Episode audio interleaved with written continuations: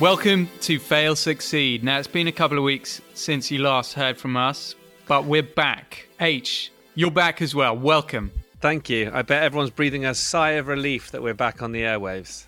Yeah, I mean, you know, what have they done the last couple of weeks? So, H, you're you're well, are you? You've had a good break. Yeah, I'm revitalized uh, after a healthy bout of heat stroke and a tactical burn.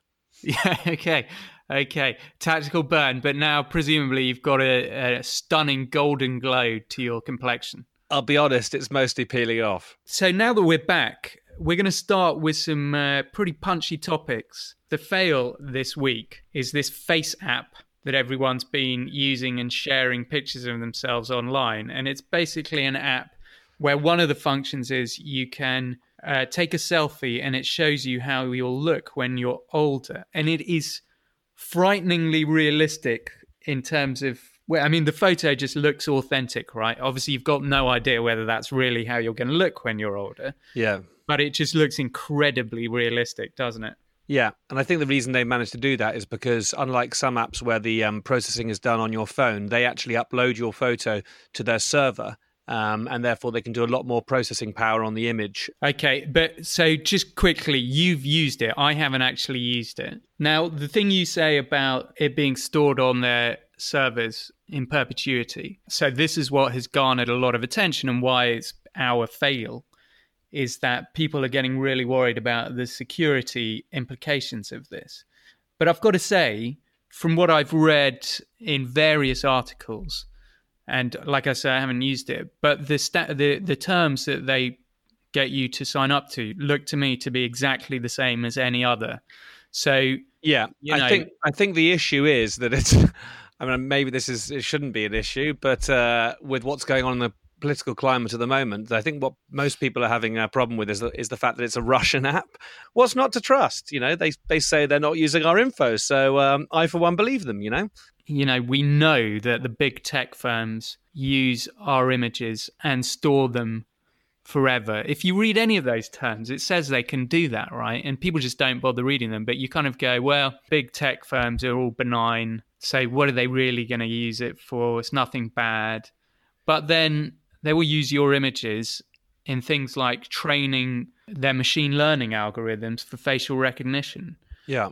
that's just what happens when you sign up and you allow them to use your data. And we probably should be more worried about what the big tech firms are doing. Well, I think what's interesting is if, if those big tech firms uh, reside in countries which are supposedly allied to your particular country, then there doesn't seem to be so much of a fuss. China, in Huawei's case, which um, obviously there's a big concern at the moment with the rolling out of 5G around the UK, um, that you know, America have said they don't want Huawei involved at all. Um, in in setting this up, but the British are still kind of dragging their heels as to whether or not they're going to allow Huawei to install some of the basic infrastructure. Um, it's just interesting how we seem to trust big tech firms that are in allied countries, but are a bit more nervous about ones that aren't. And also, you know, Cambridge Analytica, if you remember, Facebook didn't exactly cover itself in glory there.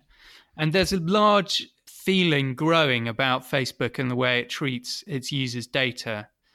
And that is going to grow into a bigger issue. Just watch how that develops. Okay, H, so that's our fail. Let's move on to our success, which Hmm.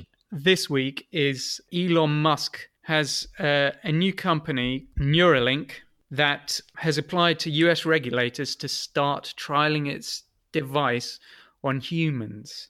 Uh, a device which, and I'm going to just read the, the facts here because otherwise I get it wrong, but it's a tiny probe containing more than 3,000 electrodes attached to flexible threads, which then monitor the activity of a thousand neurons in your brain. Which So- is not actually a lot. you can tell us a bit more about that in a minute. But just to clarify what this does, it means that you can control a computer with your brain. Okay. And they've tested it on monkeys, and that's what they found with monkeys. And I guess the first implementation of this technology is going to tackle diseases like Parkinson's. But the bigger picture down the line is to give humans, you know, some extraordinary level of cognition. Okay. So superhuman abilities to learn and Well, it's it's a it's a neural lace basically, um, and this is something tell us that, what that is.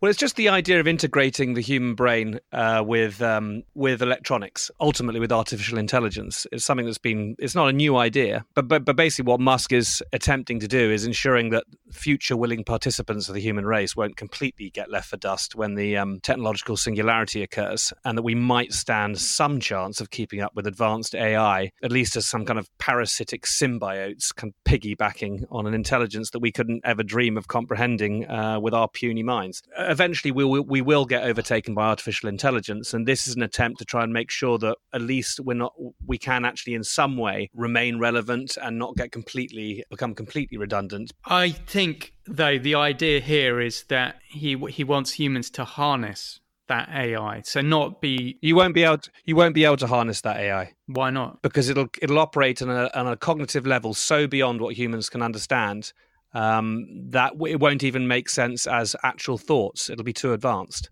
It'll it'll it'll operate at such a level that there's just no way that we will vaguely be able to keep up with it. And as a result, this is the this is an attempt to try and at least help us piggyback along with it. This is, I mean, this this could be a a, a subject of another entire podcast. I, I, I do think that there will come a point that we will have to we will have to assimilate into artificial intelligence. Otherwise, we just will become redundant. Yeah, the idea that there will come a point when artificial intelligence exceeds uh, human intelligence, human cognition. At that point, it will exponentially increase to a, uh, very rapidly.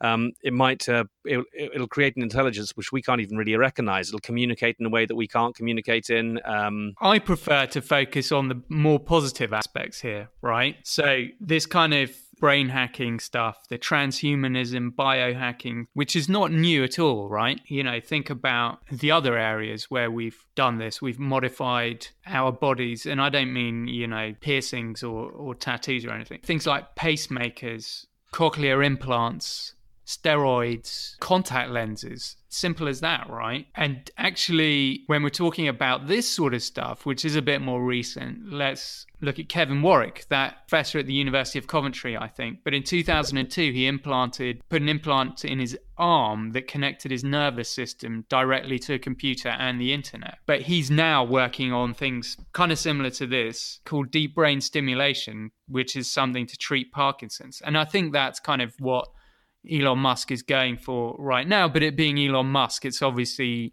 you know he's a fantastic salesman builds up the much much bigger picture yeah. which which is what gets everyone excited but this stuff like gene therapy as well i don't know if you saw that documentary the other week a couple of sundays ago on the bbc i think it was called war in the blood which is about CAR T cell therapy which is a kind of gene therapy to treat blood-borne cancers where they take out your immune cells, T cells, and they genetically engineer them to go back into your body and attack cancerous cells in your blood. And that was one hell of wow. a documentary. I urge you to watch that. It's not an easy watch because, you know, obviously it's dealing with people who are last chance saloon in their cancer treatment. Going back to the NeuroLace, uh, what would you, I mean, if you had that ability to integrate instantly with the information, um, with endless amounts of information, um, what would you instantly like to be able to do? I know, obviously, apart apart from kung fu.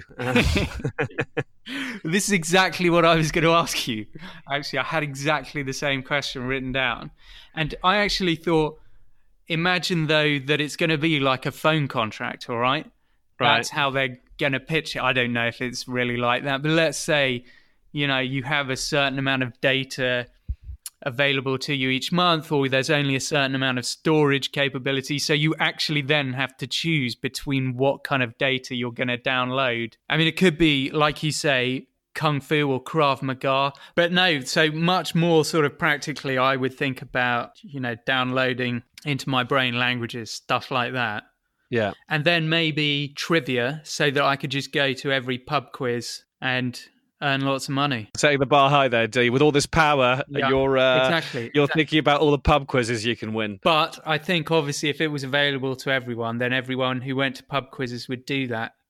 Yeah. But I sort of envisage me becoming, you know, a quiz master, going, you know, becoming just a hugely powerful quiz master, quiz nerd, going on Mastermind, you know, the chase yeah, I mean it's great to have um, ambitions. Very well said. And on that note, we will uh, we'll leave that there. Elon Musk and his new brain hacking company. Now, H, moving on, your story about what you've learned on your travels. What have you got for us? This came from when we were in France a couple of weeks ago. As, as I think you're probably aware, I took a bit of time out from getting advanced heat stroke. And do you want to tell everyone little- what happened or not? There's no need. There's no need. Okay. Just just that I had heat stroke. I went for a little expedition to the local Cathar points of interest from that part of France. A lot of Cathar towers and towns and so forth. Uh, yeah, the Cathars had a tendency of building, for those who don't know, like uh, citadels uh, perched on top of kind of tall rocky outcrops. Can you explain the Cathars? The Cathars is the same as kind of the Albigensian heresy. They were an offshoot of the Catholic religion, which uh, at some point the Vatican decided wanted um, stamped out. So Okay. essentially, there was a bit of a kind of almost a genocide. Um, they tended to and as it's no surprise, therefore, they built these citadels up high where they would be able to defend themselves a bit better. In the end, they weren't able to. Um, but um, anyway, as I looked up and marvelled at one of these towns on top of the hill, I asked the landlord of an inn at the base how long it took to haul all that stone up there and to build the town. And in a very French manner, he shrugged his shoulders and said, Little by little, the bird makes its nest. Well, it's like Musk and his Neuralink, isn't it? It's, it's, it's important to gradually chip away at our ambitions. You know, just, you know, if you look too much at the big picture, you might get disheartened by the scale of the task ahead. But step by step, we advance. You've got to be patient. That is an excellent piece of advice. Well, what a great positive message to leave our listeners with. Yeah. Yeah. Okay. H, thank you very much as always. Welcome. And we will see you next week. Goodbye.